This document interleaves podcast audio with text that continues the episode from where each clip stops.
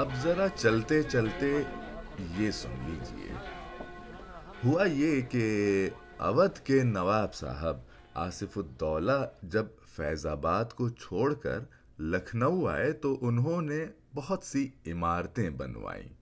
اپنے صاحبزادے وزیر علی خاں کی رہائش کے لیے بھی ایک محل بنوا دیا تھا۔ اس محل کی وجہ سے ایک پورا محلہ وزیر گنج کے نام سے بس گیا، جس میں دوسرے رئیس اور امیروں نے بھی اپنے محل بنوائے۔ ان دوسرے رئیسوں میں مثال کے طور پر نواب زیغم الدولہ کا محل تھا، جس کا پھاٹک اتنا بلند و بالا تھا کہ ہاتھی بہت آسانی سے گزر جاتا تھا۔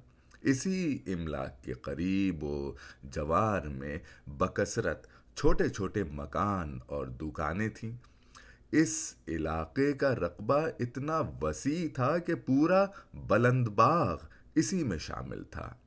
جہاں تک یاد آ رہا ہے، اس کا پھاٹک اسی مقام پر تھا جہاں آج اقبال منزل کا صدر دروازہ واقع ہے۔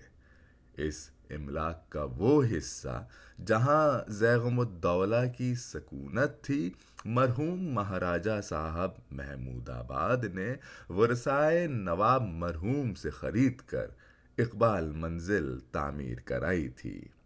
دوسرے محل اور بڑے بڑے مکان گر گرا گئے یا گرا دیے گئے اور نئے مکان اب بن رہے ہیں۔ پذیر گنج کے سارے انہدام و تعمیر نو کا تغیر میری نظروں کے سامنے ہوا تھا۔ میں نے وہ بھی دیکھا تھا اور یہ بھی دیکھ رہا ہوں۔